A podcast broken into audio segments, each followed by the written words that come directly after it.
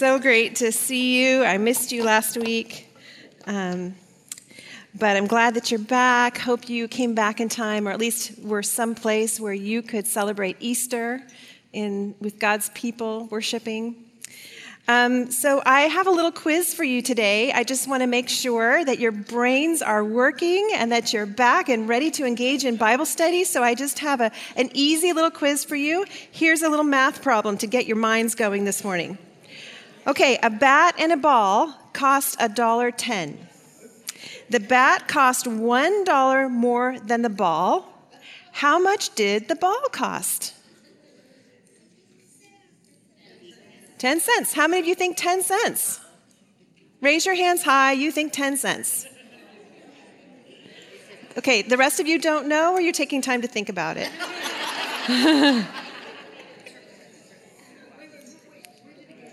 okay, they want us, they go back one more time. You can think about it again. Go, go back one more slide. There we go. The bat and the ball cost $1.10. The bat cost $1 more than the ball. How much does the ball cost? Okay. Well, if you answered 10 cents and I answered 10 cents, let me just tell you that you need to slow down and pay attention.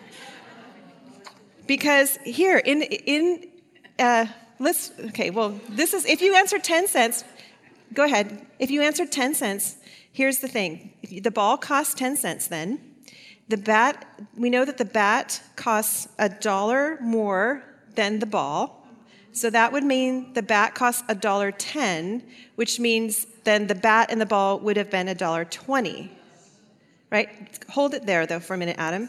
Because here, this comes from a book called Thinking Fast and Slow, written by Nobel Peace Prize winning economist Daniel Kahneman. He uses this illustration as a simple example of how we need to slow down and pay attention. He writes that most people come up with 10 cents. Okay, let's be honest. How many of you thought 10 cents? Let's just be honest. I thought 10 cents. Okay, so you're in good company.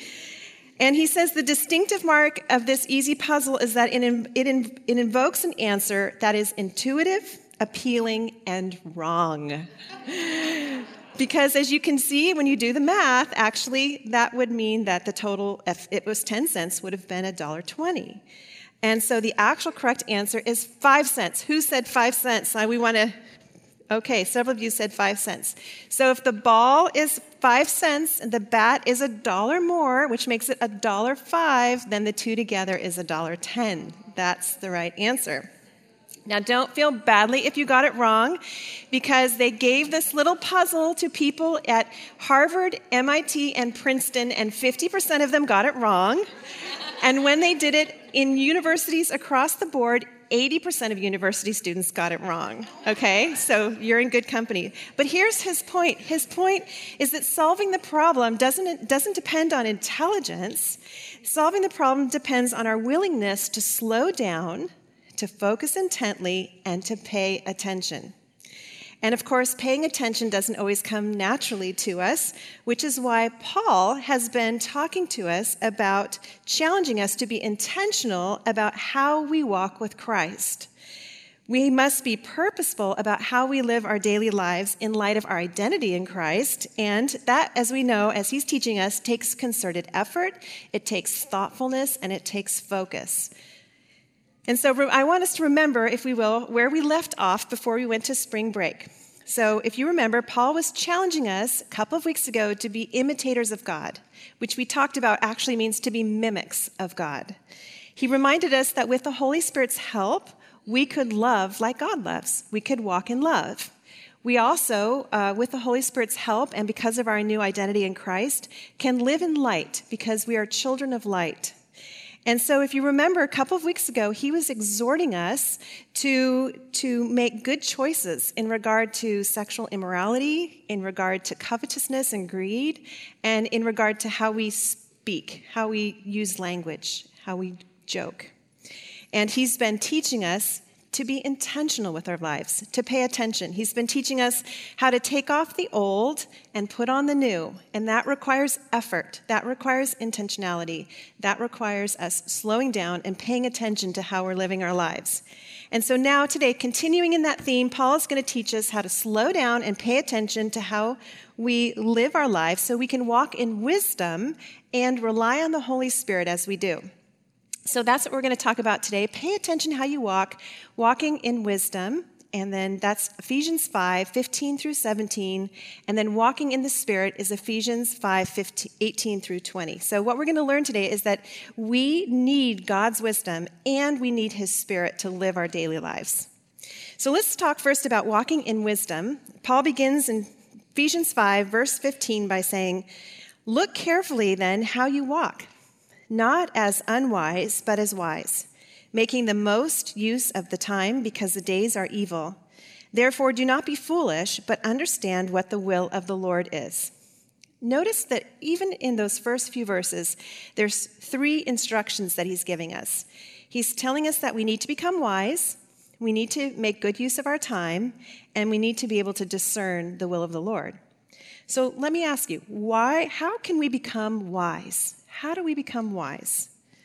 Well, to begin with, we, we must know God's wisdom and we must actually obey his wise counsel. When we know his wisdom and we actually do what he says, we become wise. To be wise actually is to be intentional about how we live. It's to give forethought to choices. It's, it's to seek guidance when we need help. Do you know that we never will drift into wisdom? We'll never just end up being wise one day, unintentionally. Whoa, look at me, I'm wise. That doesn't happen. Wisdom takes intentionality, it takes focus, it takes work, it takes application. Um, wisdom takes preparation, and it's about making the best use of the opportunities that, are, that avail themselves to us. How many of you have ever built a house? Many of us have. So let's just use that as an example. Okay, when you start to build a home, you don't just start nailing boards together, pour a little concrete, and call it good, right?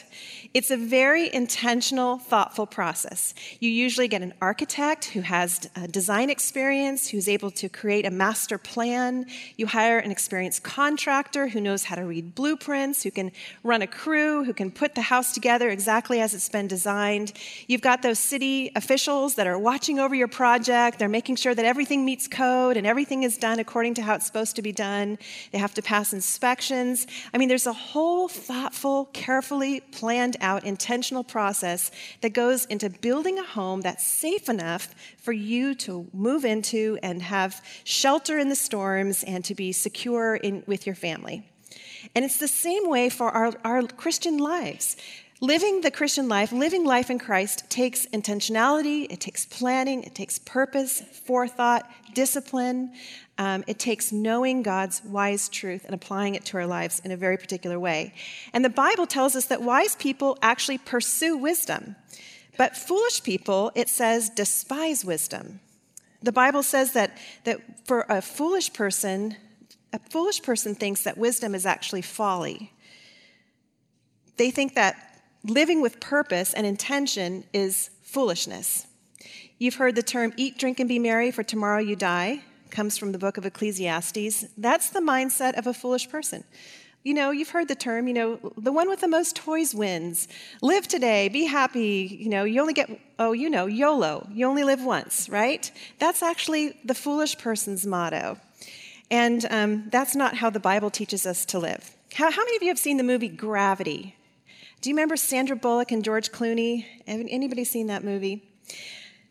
So, in this movie, Sandra Bullock plays um, Dr. Ryan Stone. She's a medical engineer who goes on her first shuttle flight with George Clooney, who's a very experienced astronaut in this movie. And um, it's, it's kind of a, a, powerful movie because what happens is they're on this space shuttle and they're out in the middle of space, and an, a, a, a, debris of space garbage, a hailstorm of space debris, hits their space shuttle and blows it apart, and then they are just tethered to each other, floating out in the blackness of space. They've lost all communication with Earth. There is no hope for them ever getting back to Earth. So they're just floating out in this space, tethered to each other in darkness without hope. It's very dismal. But after the release of this film, there was a German astronaut who was asked to, um, to talk about the facts of this movie. So he's a, a, German astronaut. His name is Ulrich Walters, and he he was out in space and he did space training. And so he was interviewed to say, well, what it would be the reality of this movie? How true to life was this movie? And interesting, this is what he said about that scene where they're out tethered in space together. He said, you know, immediately after being untethered, Sandra Bullock's character would have died. But when you're slowly running out of oxygen, the same thing happens as it does when you're in thin air at the top of a mountain. Everything seems funny. He says, and while you're laughing about it, you're slowly nodding off. A person who dies alone in space dies a cheerful death. So, in other words, your situation is hopeless, you're slowly dying, and you think it's funny. Isn't that just a picture of our world and the folly of people who are apart from Christ? Slowly dying, but they think it's funny. I thought that was an amazing picture of folly. And the Bible tells us so much about wisdom. There's so much practical wisdom for us in scriptures. Let me give you a few, a few proverbs um, in particular. Proverbs 1 7 says, The fear of the Lord is the beginning of knowledge. Fools despise wisdom and instruction. Proverbs 12:15 The way of a fool is right in his own eyes, but a wise man listens to advice. Proverbs 14:16 One who is wise is cautious and turns away from evil, but a fool is reckless and careless. So if you want to be wise, one of the things that Proverbs tells us to do is just hang out with wise people. Proverbs 13:20 says, "Whoever walks with the wise becomes wise, but the companion of fools will suffer harm." Isn't that why you tell your children, hang out with good people? Because we know that, that bad character corrupts, right? And then the second thing is if you want to be wise, pray and ask God for wisdom. God is the source of wisdom. James 1:5 says, "If any of you lacks wisdom, let him ask God, who gives generously to all without reproach, and it will be given him. God loves to give us wisdom. And the third thing is if you want to be wise, look to Jesus, who is the source and the model of wisdom. Colossians 2 3 says that it's in him in whom all are hidden are hidden all the treasures of wisdom and knowledge. And so wisdom, so wisdom is the application of knowledge. And so we look to Jesus as being the one who perfectly applied the knowledge of God to human life. He is our example. But it's also what we're doing here at the river. We are learning so much. Just think about this rich study that we've had in Ephesians this year. We are learning so much about who God is and about who we are in light of who He is. And the first three chapters, we just learned so much about Him and about His love for us and what He's done for us. And now Paul is teaching us how, does, how do we then live in light of this? He's giving us wisdom. He's telling us how do we apply this knowledge to the everyday outworking of our lives. And so we have wisdom right here in God's word that we are learning to apply. But that requires focus and it requires intentionality. It requires us getting alone with the word and with, with our study during the week and spending time, focused, intentional time, thinking about these things and praying about these things. It means showing up on a Tuesday and being ready to engage in a conversation or to listen to the word and to pray with each other. It takes effort, and that's what Paul's telling us. It doesn't just happen, um, it, it takes an investment, it takes intentionality, it takes slowing down and making it a priority. So, the second question is why do we need to make the most of our time? Why? Well, he tells us it's because we're living in the midst of this present evil age. And I got bad news for you. It's only going to get worse until Christ returns. That's what the Bible tells us. We shouldn't be surprised about that. We're in a battle every single day with sin. We've got the sin of ourselves, our own fallen sinful nature. We've got the sin of the world and the evil that happens all around us. And then we have an enemy, the devil, who is constantly working to unearth our lives or, or um, create trouble for us. And so we're in this battle. We living, we're living in a broken world where sin is a part of every day, and um, the world is in rebellion against God.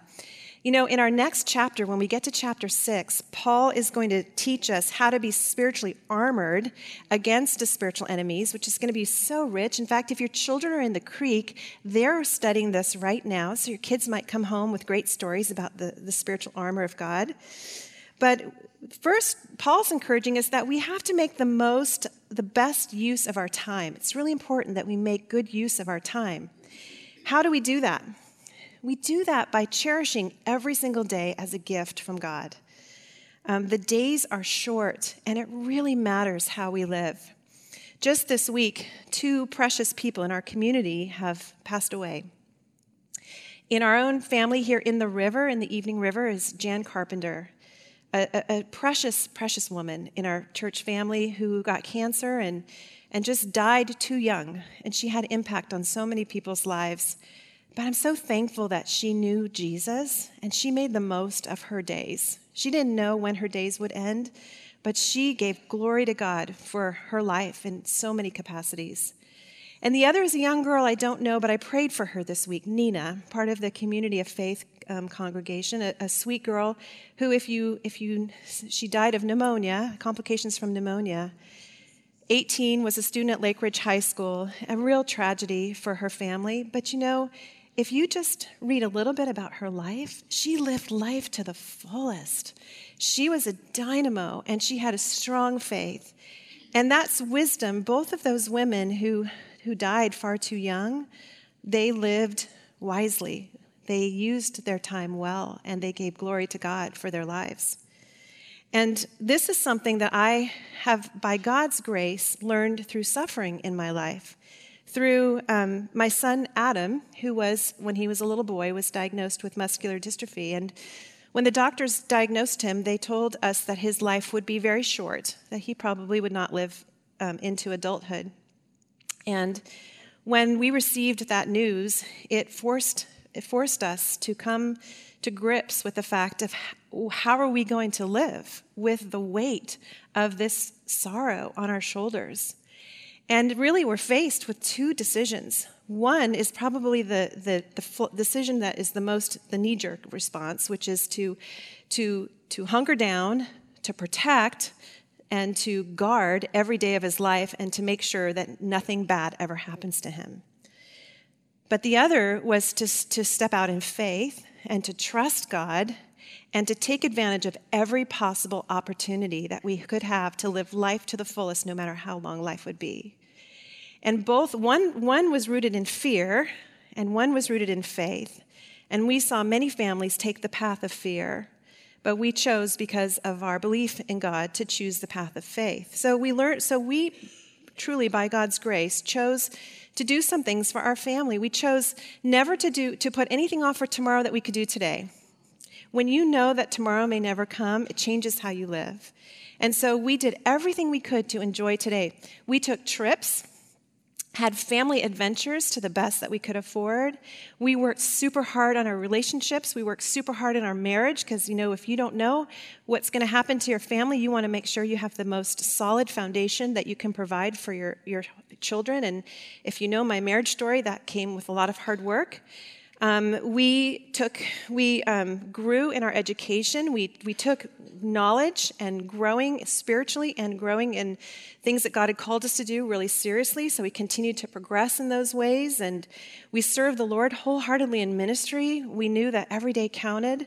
And today we consider that time is the greatest gift of our lives because there's just no guarantee how much time we have. And although Adam's health is still fragile, um, he's still with us, which is awesome. He's back on the soundboard. Um, yes, awesome. Um, but I do often think about, you know, what if we had squandered all those years? What if we had tried to protect and sequester and, um, and, and control those years instead of trusting Him to the Lord? Because, you know, Adam, he went through high school. He went off to U of O and went to college. He was an honor student in college. He graduated with honors. He came back home and he went to U of O uh, and got a master's degree. He worked for three advertising firms before he came working here uh, full time as the director of communications at River West. He's had an amazing life for somebody who has the kind of disease that he has and literally can do nothing more than move a few fingers uh, in his body. And one, a couple of years ago, five or so years ago, we went down to, to Davis, California, where we were going to start what we thought was um, a, a medical trial. We went down there as a family, and the day after we got there, the medical trial shut down, so we actually couldn't um, be part of that medical trial. But while we were there, the doctors and the nurses there met Adam, and they were so astounded by his life, and they said, "Oh my goodness, you're you're in college." Like, none of the kids that we know here in, in, Davis go to college. They drop out of high school, they play video games, they waste their lives because they have no hope. They, they know that the diagnosis of death is on their shoulders, and so they live this completely hopeless life and they squander their time. And they said to Adam, Oh, how we wish you would come and talk to young people to know that, that, that it, that there's hope, that you can live life to the fullest with each day that you have, whether you're healthy or whether you're sick. And that's what God wants. He wants us to understand that our life is short in everyday matters, whether we're healthy or whether we're sick. And that is wisdom. That's wisdom. We are living in a broken world, and we are suffering in many ways. All of us are. And the days are evil, but life is a precious gift from the Lord, and it matters how we live each day. And so he's saying, live wisely and make the most of your time following the will of the Lord. And then use your time to share the hope that is within you with others. Use your time to tell others about the good news with Jesus, of Jesus, to live with hope um, to live in a broken world with all kinds of things that are really challenging, but with that hope and that joy of Christ. So, how can I know the will of God? Well, sometimes we think of God's will and we think it's a mystery. We think it's like a treasure that needs to be unburied. We think of how can I possibly know God's will? But God reveals his general will to us, and then he sometimes reveals his specific will to us. There are certain things that we can know about God's will generally, and there's let me share with you four primary ways that we can know God's general will. The first are in scripture, and I know I'm putting a lot of verses up there for you to look at, but let me just tell you that if you go to our website and you click on the podcast this week, there'll be a tab that says notes. And if you click on notes, this entire PowerPoint will pull up and you can scroll through the slides and get all of the stuff that I'm sharing with you. So, but here's the thing Scripture tells us about God. It tells us who Jesus is. It tells us the truth of the gospel. It tells us who we are, how we get the Holy Spirit, how our lives are transformed. If we want to know God's will, Scripture is, I think, the best place to go and, and find out what is God's will in general for your life. We also have his spirit. The spirit, scripture tells us, searches everything, even the depths of God. The spirit knows us intimately. The spirit reveals to us God's will and makes it clear so we can understand the will of God. The third thing are his church. God, the Bible tells us that God is bringing his kingdom through his church. And one of the mysteries that we discovered in Ephesians is that God is doing it through Jews and Gentiles, coming together in Christ as one family, and he is bringing his kingdom into our world through his church. That's known through scripture, that's his will. And then the fourth thing is Jesus. Jesus is the Word who became flesh. He is the one who reveals the glory of God. He came to do the will of his Father, and so he is our perfect model and example. So, in general, if you want to know God's general will, it's to make you more like Jesus. God is concerned with our character, and he cares more, he cares most about who we are becoming as his children. Now, isn't that the same way it is for you and your children? Wouldn't you say that as you look at your children, no matter what ages they are, what you care most about is their character? You know that if they if their character is Christ-like, if they if they are becoming people who are emulating Christ, you know that the decisions they make are going to flow out of that good place. I always told my kids, I care more about who you are as young men than I care about what you do. Because I know that if you are following after Christ, what you do will be a continuation of that pattern. And that's how it is with, with us. um, God wants us to grow up in character by emulating Jesus.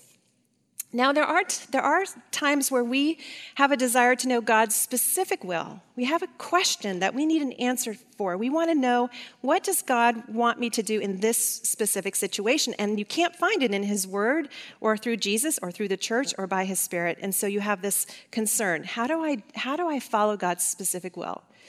And I have a couple of charts for you to look at, thanks to my friend Christopher, who, who made these. So, this is how we often think of our lives. So, today I have three choices to make. Uh oh, which one shall I do? And then, because each of those choices are going to have three or so more options, and then as I go out, I've gone from facing three decisions to facing nine decisions to facing many more decisions. And I tend to think, oh no, amongst all these decisions, there's only one right, one right answer to what is the will of God for my life. And then what happens is that we think, well, if I get just a little bit off that will, then I'm going to make decisions that are going to make God unhappy. If I get a little off, he'll be a little unhappy, but if I get way off, he's going to be really unhappy. And, and how do I know how to get to that one decision that's going to make God really happy for my choices? And this is really a burden because we feel so much pressure sometimes because we have so many decisions to make that we often get paralyzed and we don't know what to do. It's like sitting in the car with the engine running but not putting it in drive. We get stuck there, not, not wanting to make a step with for fear we'll make a wrong step. But I want to suggest that when your desire is to follow the will of God, to emulate the character of Christ, there are a lot of choices that you could make that will, will bring glory to God. And the thing is that when you are filling your mind with the Word of God and applying His truth to your life and praying and walking in the Spirit, God will direct you and He will lead and guide your steps into the, into the best possible alternatives. But, it, but to be Christ like, there may be a lot of decisions you can make which would bring him glory. And clearly, sinful and unwise decisions you could make which would not bring him glory.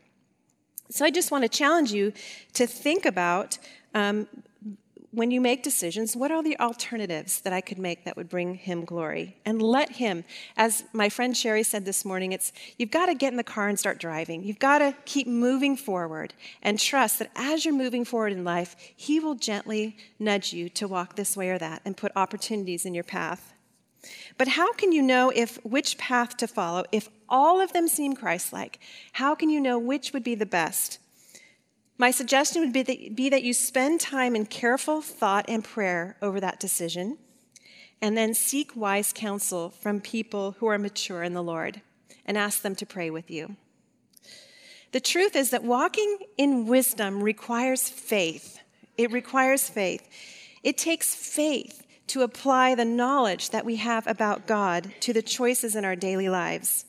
And it takes faith to even want to walk in wisdom. We have to trust, first of all, that God's way is best against all the messages of the world that are telling us otherwise. Now, faith simply believes God and then acts upon that belief in trust. And so when we apply what we're learning from His Word to our lives, we begin walking in wisdom. And walking in wisdom oftentimes is a step of taking off the old and then a step of putting on the new, and a step of taking off the old and a step of putting on the new. And it's a lifelong journey. So, in what area of your life, if you just think for just a moment, do you really need to walk in wisdom today? What area of your life do you need to walk in wisdom today? Maybe it's a situation that you have with a child. Maybe it's something that's going on in your, in your children's school. Maybe it's a relationship conflict that you want to navigate and you, you need wisdom to know what is the next thing to say, what's the next thing to do. Maybe it's a decision at your work, or maybe it's a large purchase that you're getting ready to make, buying a house or buying a car, and you need wisdom. You want to make the best right decision. Maybe it's a, a decision about how to spend your time today. What is the next right thing for you to do today? You need wisdom to know that.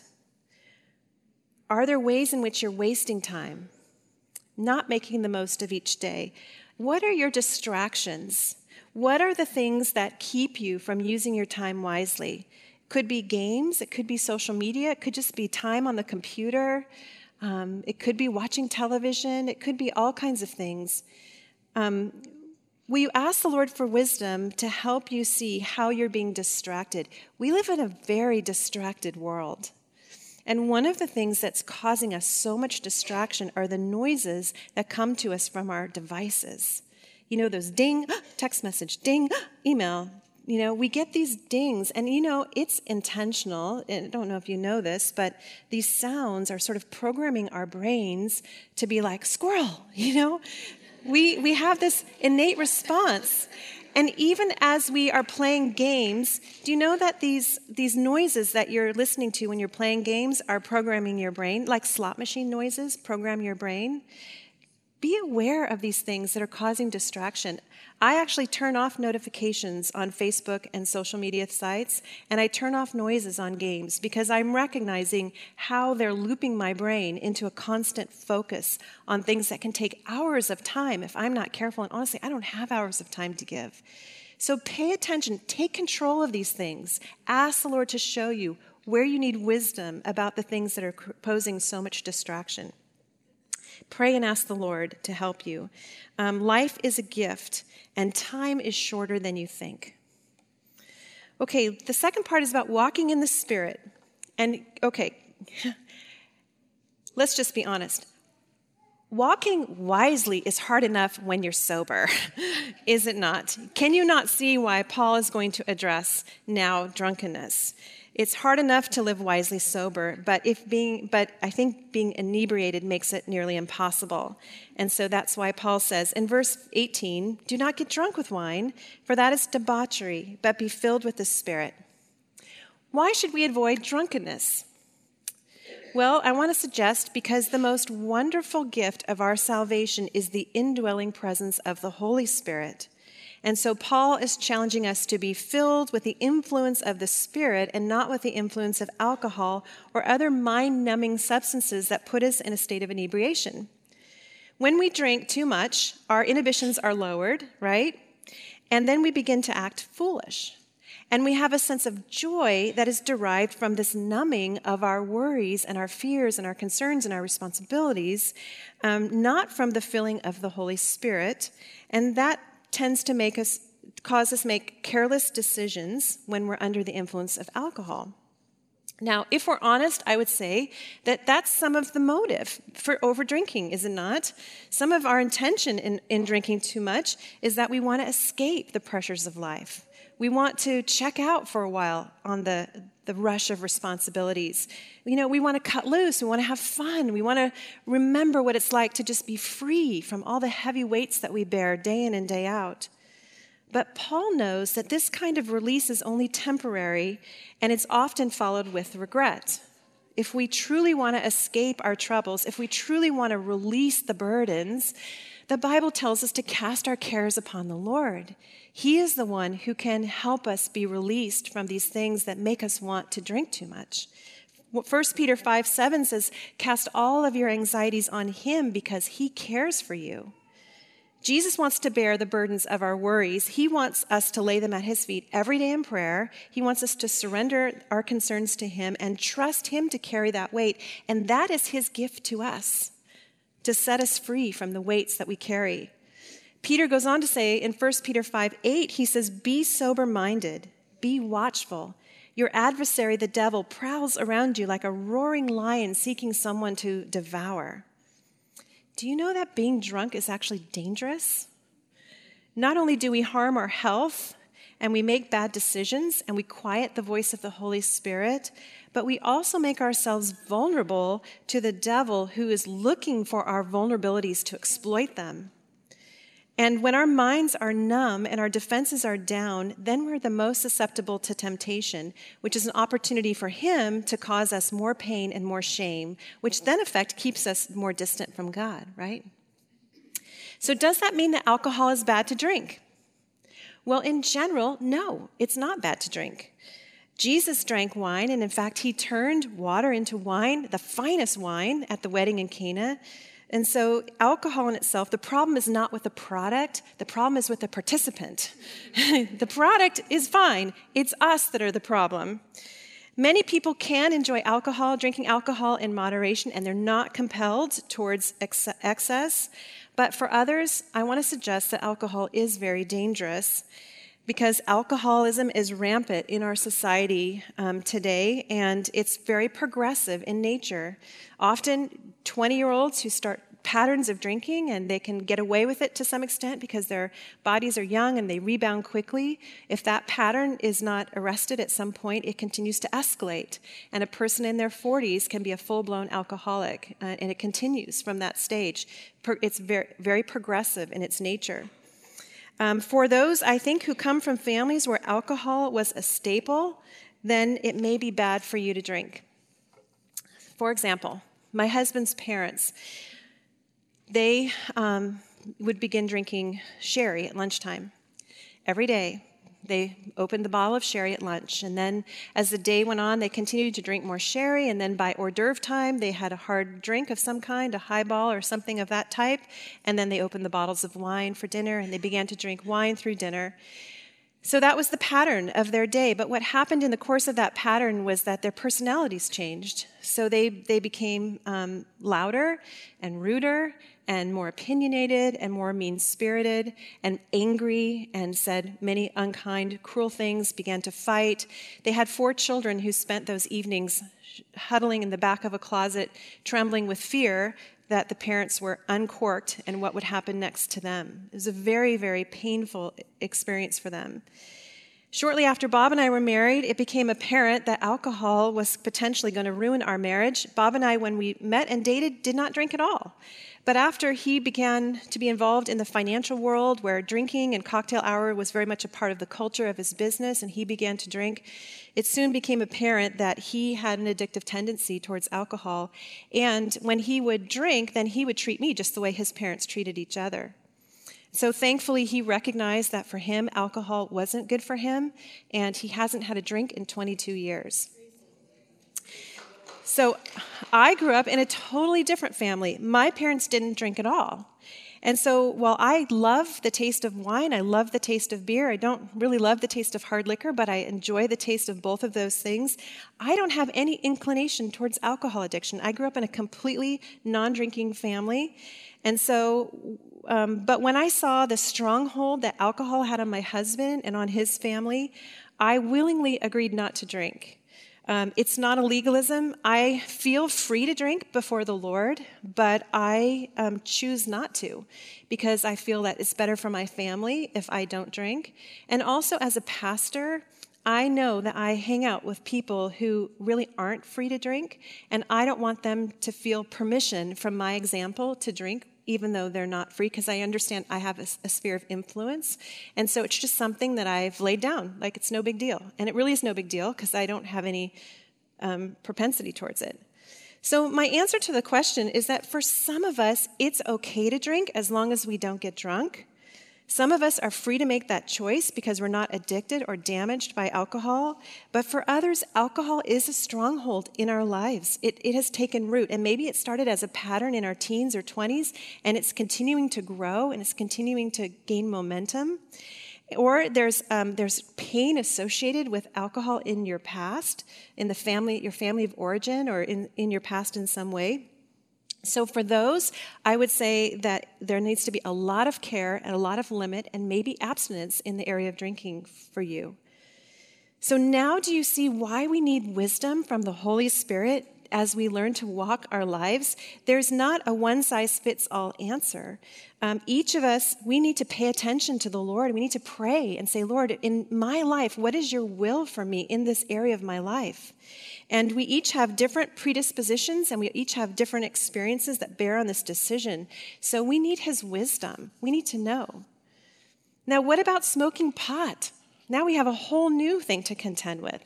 The old day when people would ask a pastor, Well, what about smoking pot? Can I smoke pot? And the pastor would say, Well, it's illegal, so no, you can't. Well, now we can't say that anymore because it's legal. Recreational pot smoking is legal. So, how do we answer this question? Well, first of all, let me just say that not everything that is legal is good. You know that if you live in Nevada, prostitution is legal, but I still think that it's immoral to be a prostitute. So we, we look to God's word for truth. We don't look to what our government standards are. But let me just give you, tell you two issues that come up with marijuana use. First of all, with marijuana, there's no standard of potency, which is the THC, which is what makes you high. In marijuana, there's no standard. Like alcohol has a proof. There's no standard of potency with marijuana. So there's no way to govern how each joint is going to affect you. Growers are breeding for higher and higher THC potencies all the time. They're trying to increase the effect. So it's impossible to smoke just a little bit of weed and not feel the effect.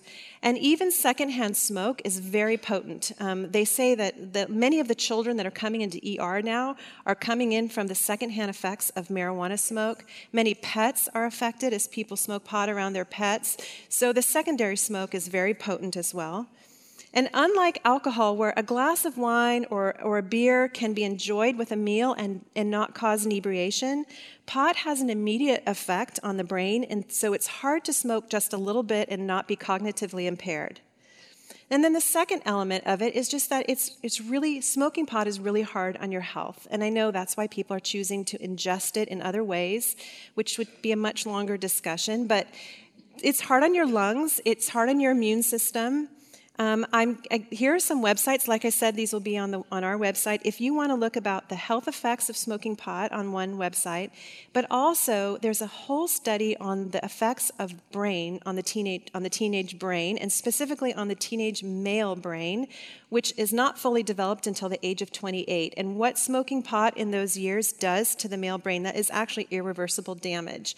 And so I encourage you to look at some of this information and make the decision for yourself. Because again, we need wisdom from God to know how to navigate these things in our culture.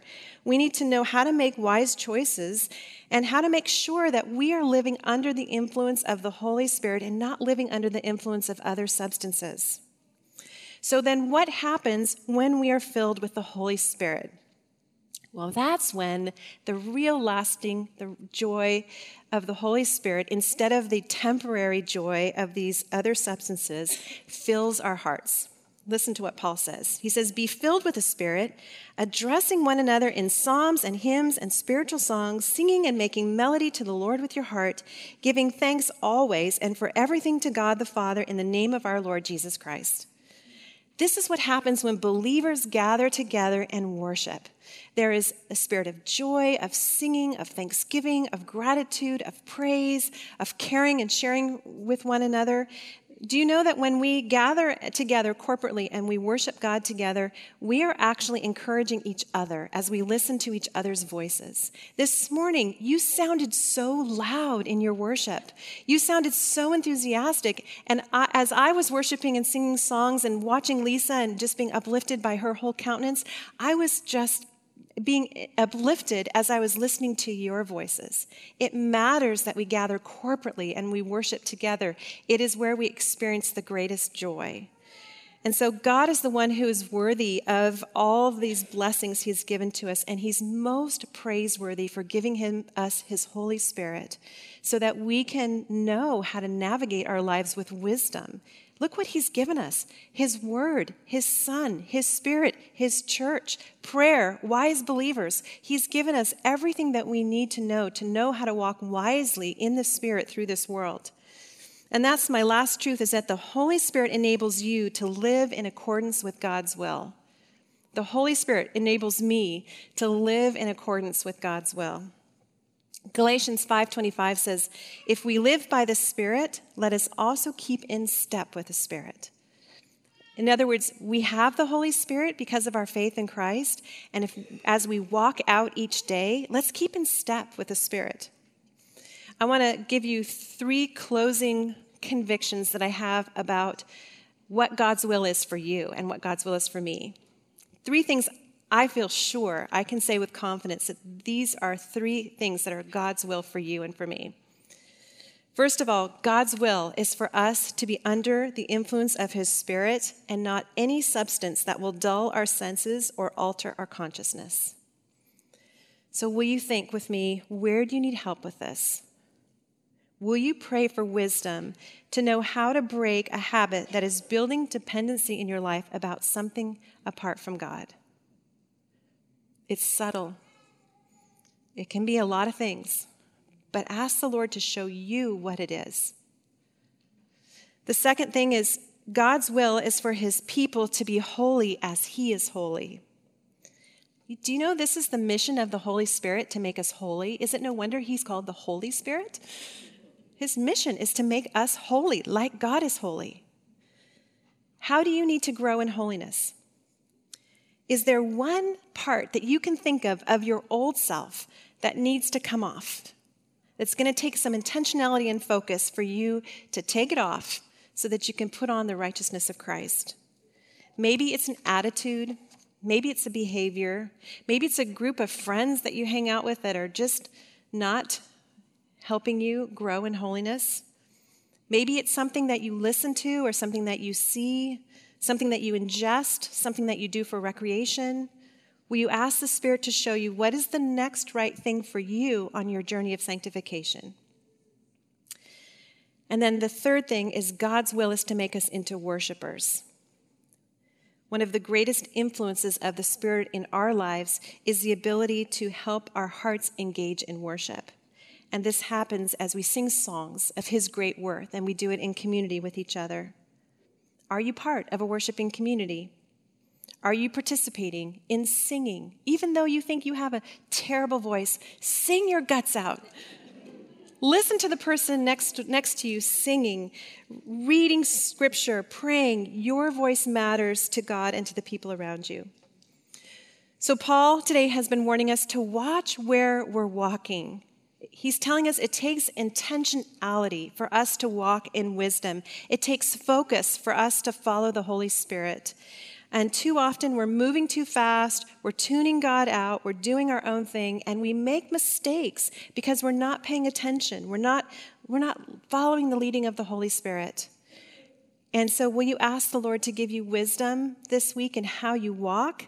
And will you ask Him to show you by His Spirit how you can live your life paying attention with intentionality, with focus, listening to the Holy Spirit, and taking what you're learning from His Word and applying it to every day of your life? Let me pray for us. Father, we're so grateful that you show us how to live. You don't just tell us, you don't just fill our minds with truth about yourself and leave us floundering about on earth trying to figure out what to do next. You actually tell us, you call it out. You want us to be filled with your Spirit. What a better way it is to live, to have the real joy of your Holy Spirit than the artificial joy we get from from substances or from numbing out on recreational things or from all the things that we put in place of you. Lord, help us to turn from those things. Would you show each one of us this week one thing that we need to lay at your feet and trust you with? And would you replace our old self with these new habits and attitudes and behaviors that will make our lives more like Christ? Lord, we want to be holy as you are holy. And so thank you for what you're teaching us about yourself. We love you. It's in Jesus' name we pray. Amen.